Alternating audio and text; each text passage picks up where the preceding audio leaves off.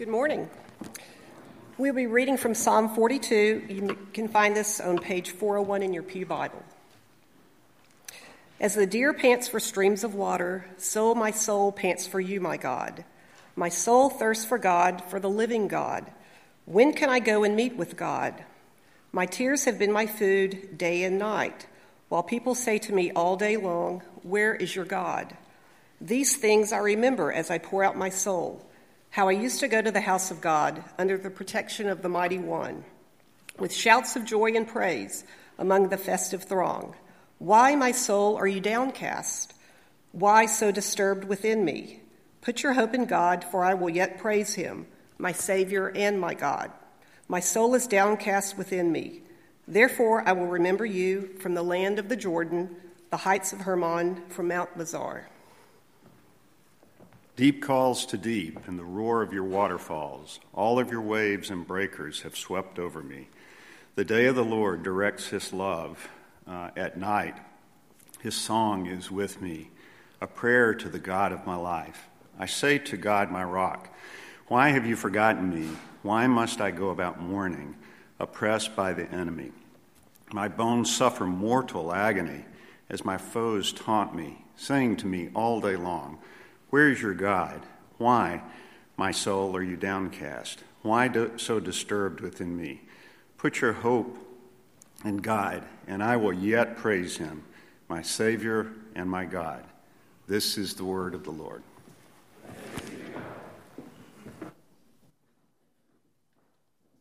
In case I forget to mention it uh, later on, I was thrilled uh, this morning in the first service, little Eliza uh, Field came forward to make a profession of faith, so we will be baptizing her very soon. Uh, wonderful word from James. James actually had to leave to go be with Ralph at the True Vine service because he is actually serving uh, there this morning. And so, uh, by the way, he was hit by a train. I heard about that the other day from Ralph, and I was like, okay, he was driving along. Was, no, he was walking on the track and was hit by a train. And uh, an amazing story and, and just an amazing sweet spirited Christian gentleman. And uh, again, we're the ones getting blessed a lot more than uh, uh, us blessing True Vine, for those of you who've been involved with it. And I sure hope you'll think about being uh, at that banquet. Okay, this is the third uh, in a series called A Journey Through Lent. And this morning we talk about prayer of thirst. Now, this is based on a series that Tim Keller uh, does, and we're following that along on Wednesday evening up here in the sanctuary. Would love to see you here. The studies are wonderful. We've had really good turnout for it. Uh, my one quandary with this psalm is I preached on it rather recently. In fact, two of the people in the first service came along and said, I had notes from the last time you did this. I preached it in June of 2016.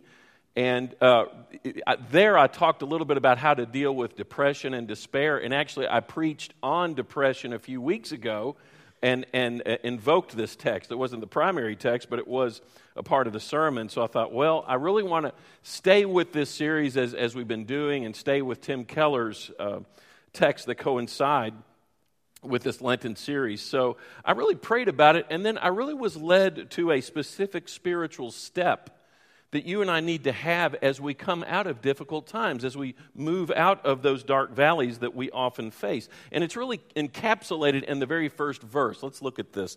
As the deer longs for streams of water, so I long for you, O God. I thirst for God, the living God. That's really what I want to talk about this morning is staying thirsty for God, not just during dark times, but really especially during dark times. That's when it's most vital that we have this passion for following God, even if we have to question God as we walk through it. Have that passion, that thirst for God. Uh, we have slogans about thirst all the time because people can capitalize that uh, in order to sell things. Gatorade had that slogan for that deep down body thirst. And really, that's what we're talking about here is that thirst that's deep down in our souls. And later on, we had Sprite come along with Obey your thirst. And I hope that we'll be doing both of those uh, this morning. What we're talking about is staying thirsty for God during dark times. Now, this psalm, it might even say it in your Bible, is referred to as a maskil. And, and it means teaching or insight. It can often mean instruction. as well. And, and, a lot of times it appears right under where it says Psalm 42. Well, the more I looked at that, I thought there are really three insights about thirst that you find in this passage. And you might want to refer to your outline that's in the bulletin if you want to take some notes. And uh, otherwise, you'll um, be helped along by the PowerPoint here. But first of all, David encourages us to thirst for God. Now, this is written by David, but it might say in your Bible that it's actually also by the Korah family. The, the Korah family was a family of musicians who would put uh, David's Psalms to music. And what's great is that David is very honest here about the darkness he's going through. He doesn't pull any punches. This probably took place. He probably wrote this during Absalom's rebellion. This was when his very own son, uh, Absalom, rebelled against him. Uh, formed an insurrection against David and had David exiled. And actually, David is on the lam now and he's being chased by Absalom's forces. Now, imagine that your own son has betrayed you in such a way and he is despairing. Now, back in 2016, we actually really broke apart all these different emotions that David is dealing with, but I'm just going to deal with them very briefly. But I want you to look at this multiplicity of emotions that David is dealing with in this time of darkness. Let's start uh, with verse 3. He's crying. He says, I can't stop crying. I have a loss of appetite. That's in verse 3. He also is dealing with a breaking or broken heart, depending on your translation. He also is feeling lonely and isolated, according to verses 4 through 6. And he's overwhelmed. Verse 7, he talks about that in a very graphic way. He's also grieving and feeling abandoned in verse 9. And finally, in verse 10, he feels wounded by the words of others who are uttering words of disdain uh, towards him, disparagement toward him. And you find one word that appears four times it's discouraged. And it's an interesting word in the Hebrew. It really means to be laid low or to be in the pits, literally. And we know what that's like. Well, David, and, and, just look at this, look at all of this, this emotion going on, this range of emotions that are just swirling around inside of this man. You and I have been there before ourselves with at least some of these emotions. Now, based on his own experience with despair, David instructs us to thirst in three ways. And of course, again, first of all, thirst for God. Let's look again at verses 1 and 2. It says, As the deer longs for streams of water, so I long for you, O God. I thirst for God, the living God. When can I go and stand before him? Now, what's wonderful and what I really appreciate about this is David is thirsting first and foremost for God. He's not thirsting primarily for relief from this difficult situation, he's not thirsting primarily for escape from whatever terrible situation it is. He's thirsting first and foremost for God that really is his anchor. And I really like that. I like the way Matthew Henry puts it when he does the commentary on these two verses. He says, In his time of despair, David casts his anchor in God, and in doing so, he rides out the storm. That is how you do it. Place your anchor in God, not just asking for relief. That's where you cast your anchor. Now, I want you to note also how personally David talks to God. Uh, we can be very tempted in times of, of desperation to just give up on God or isolate ourselves from Him. But notice how personal this walk with God is, especially even now that he's going through a difficult time. Just look at some of the titles he gives to God as he speaks to him so personally. I think we've got some of those. First of all, verse 5, he calls him my God very personally. And then in verse 8, God of my life. Next, my rock, verse 9. And then in verse 11, my Savior. And finally, you get to chapter 43, verse 4, and I, could, I talked about this back in uh, 16, but uh, chapter 43, Psalm 43 should be fused with Psalm 42. They are one psalm altogether. I could give you a long history lesson. Bottom line, the King James Version got it wrong. I know that's a terrible thing to say from the pulpit, but King James got it wrong. And uh, these should be placed together. And in that part of this psalm, as a unit, he calls God the source of all my joy.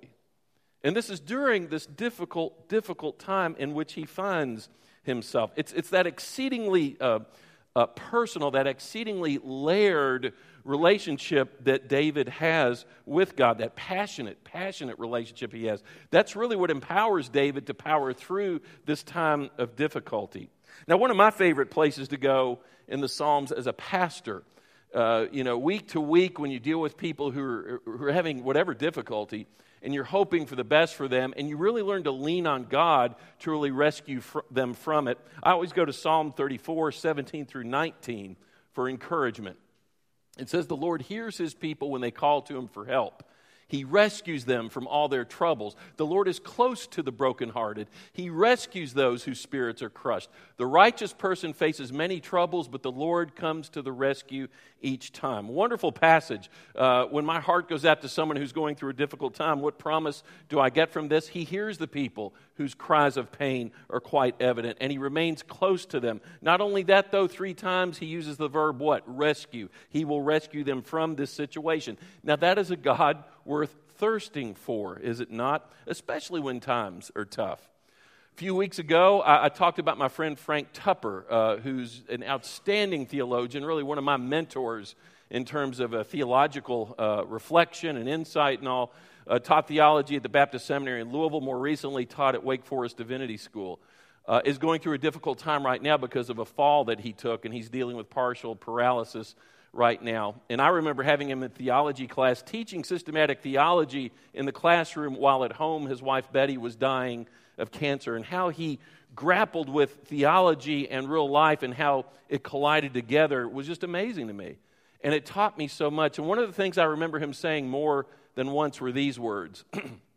When life is darkest, it isn't that God is far away, it is only that we are blinded by the nearness of God. Very profound and I think very true. And again, that God who is truly near is no doubt worth thirsting for. But in our days of difficulty, David said there's another way we need to thirst. We need to thirst in a different way. And this gets interesting. We need to thirst to preach. And more specifically, we need to thirst to preach to ourselves. Do you ever talk to yourself? Uh, you're in a car and the people, the person in front of you stops too suddenly. Do you ever if you're not talking to that person in a once removed way, do you ever just talk to yourself? You might mutter to yourself something negative, but do you ever try the positive? And say something like, you know, God help that person, or God help me as I try to be patient, or whatever. You ever talk to yourself?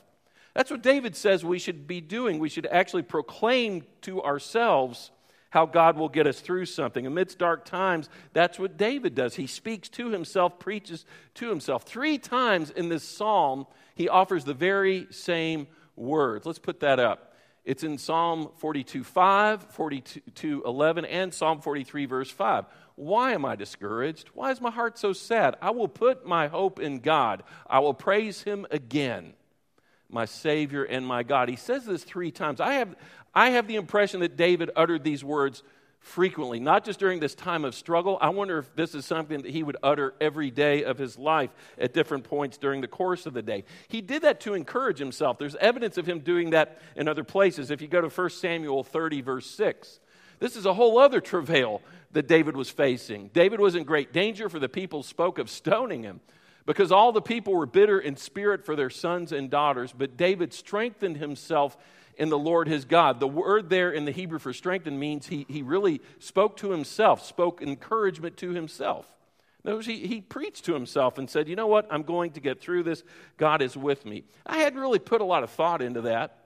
But one of the most famous books on depression that any preacher has ever written is called Spiritual Depression. It's a, it's a by, by a guy named Martyn Lloyd-Jones. Some of you have heard of him, one of the great pulpiteers ever. And it's interesting. He says the greatest problem we have when we are down and despairing is listening to our emotions rather than speaking to them. Now, this is interesting. And, and I, I, realize the importance of listening to your emotions. I mean, I, you know, I did a lot of work in pastoral care, studying it, and I, I do a lot of counseling. We're trying to pinpoint what someone's emotions are. I understand that. But we shouldn't do that in a way that neglects speaking to our emotions. This is interesting. Now, I've just got a lengthy quote from Martyn Lloyd-Jones, and, and got it up here on the screen, and hopefully you can follow me because I just think this is a profound thought. He says, The main trouble in this whole matter of spiritual depression, in a sense, is this that we allow ourselves to talk to us instead of talking to ourselves. Am I just trying to be deliberately paradoxical? Far from it. This is the very essence of wisdom in this matter. Have you realized that most of your unhappiness in life is due to the fact that you are listening to yourself instead of talking to yourself? Interesting. Take those thoughts that come to you the moment you wake up in the morning. You have not originated them, but they start talking to you. They bring back the problem of yesterday and etc., other things. Somebody is talking. Who is talking to you? Yourself is talking to you. Now, David's treatment in Psalm 42 was this instead of allowing this self to talk to him, he starts talking to himself. Why art thou cast down, O my soul? He asks. His soul has been repressing him, crushing him. So he stands up and says, Self, listen for a moment. I will speak to you. He's speaking to himself. You have to address yourself, preach to yourself, question yourself. You must say to your soul, Why are you cast down? What business have you to be disquieted? You must turn on yourself, upbraid yourself, condemn yourself, exhort yourself, and say to yourself, Hope thou in God, instead of muttering in this depressed, unhappy way. And then you must go on to remind yourself of God, who God is, and what God is, and what God has done, and what God has pledged Himself to do. Then, having done that, end on this great note defy yourself, and defy other people, and defy the devil and the whole world, and say with this man, I shall yet praise him for the help of his countenance, who is also the health of my countenance and my God. He's saying you got to preach to yourself sometimes. You got to preach to yourself and talk to. Now, do you know some people who do that on a regular basis? Um, I have known multiple people who, as soon as they wake up, they will say, This is the day. Does anybody know? This is the day what? That the Lord has made what? Let us rejoice and be glad. And I think Marcia Hamby, when we had her mother's memorial service, I learned that she always would say that every morning. And then she would break into, Oh, what a beautiful morning by, in the Oklahoma musical. Hey, that's a good combination.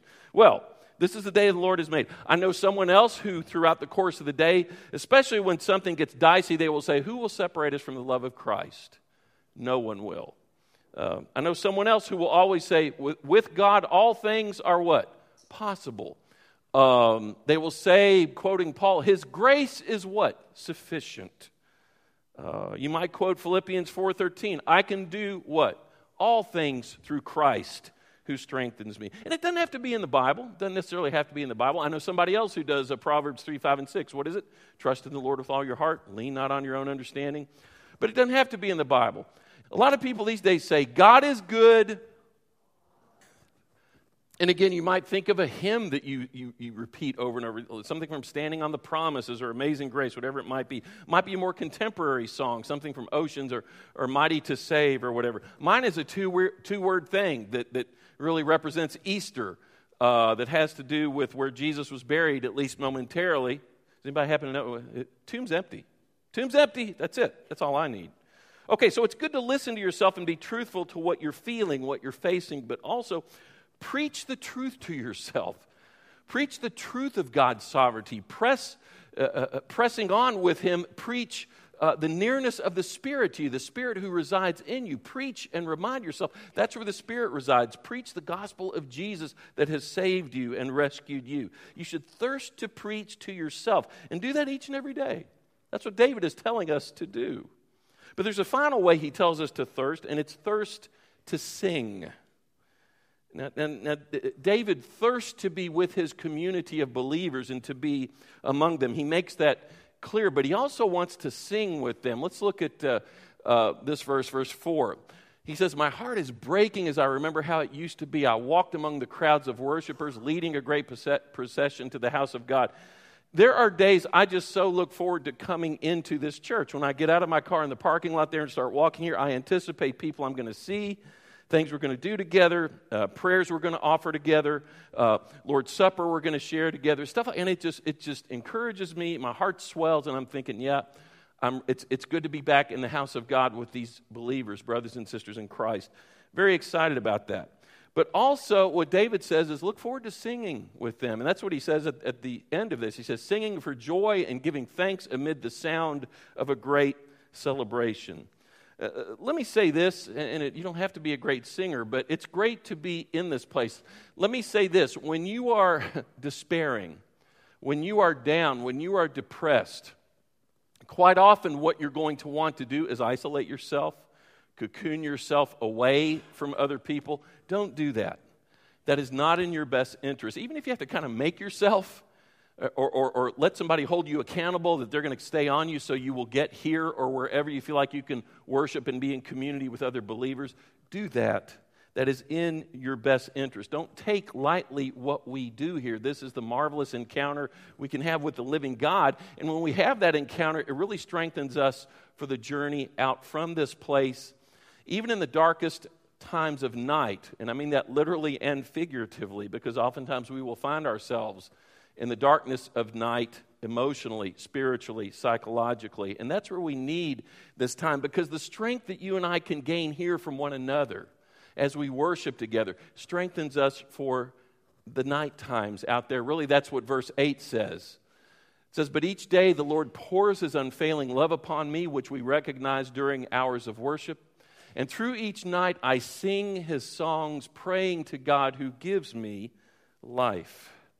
So if you're struggling to sing right now because of something you're dealing with, sing. Sing away knowing that you're among brothers and sisters who care, and much more than that, sing away because there's a sovereign God of all things who stepped out of eternity and into your very world in the form of Jesus, who gave up his very life for you. And because of that alone, you have reason to sing.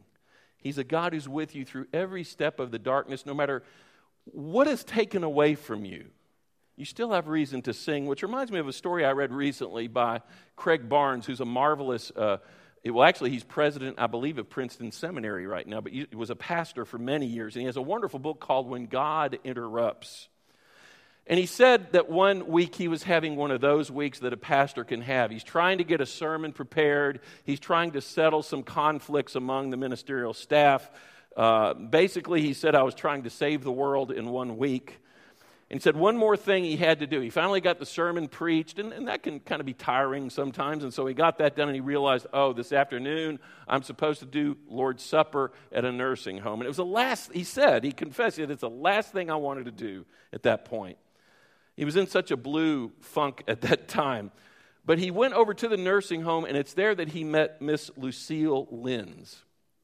She was in a wheelchair. She was a widow who outlived her husband, all her close friends. She was almost blind. She was very hard of hearing. Uh, she had really gradually become shut off from the world. Her, her house had been sold. She was stuck there, confined in a very small room. Uh, as Craig wrote, he said she had lost almost everything but life itself. So Craig gets up there and he, he said a simple prayer and he led a Lord's Supper, and there were like just three or four people, including Miss Linz, who were there. And he muttered through the words, This is my body which is broken for you, this is my blood which is shed for you. Kind of fumbled through it, didn't do a stellar job with it. And, and, and when he got over to Miss Linz, she, she, her hands were too shaky. She couldn't really uh, touch the bread and break the bread. So he, he kind of guided her hand to where she could finally break off a piece. And she took that. And then he had the cup there. It wasn't one of these little cups, but he had the cup there to try to help her with that. And as he helped her with it, she accidentally uh, turned it this way and uh, spilled a bunch of the juice on his slacks. And he thought, one more thing I got to deal with this week.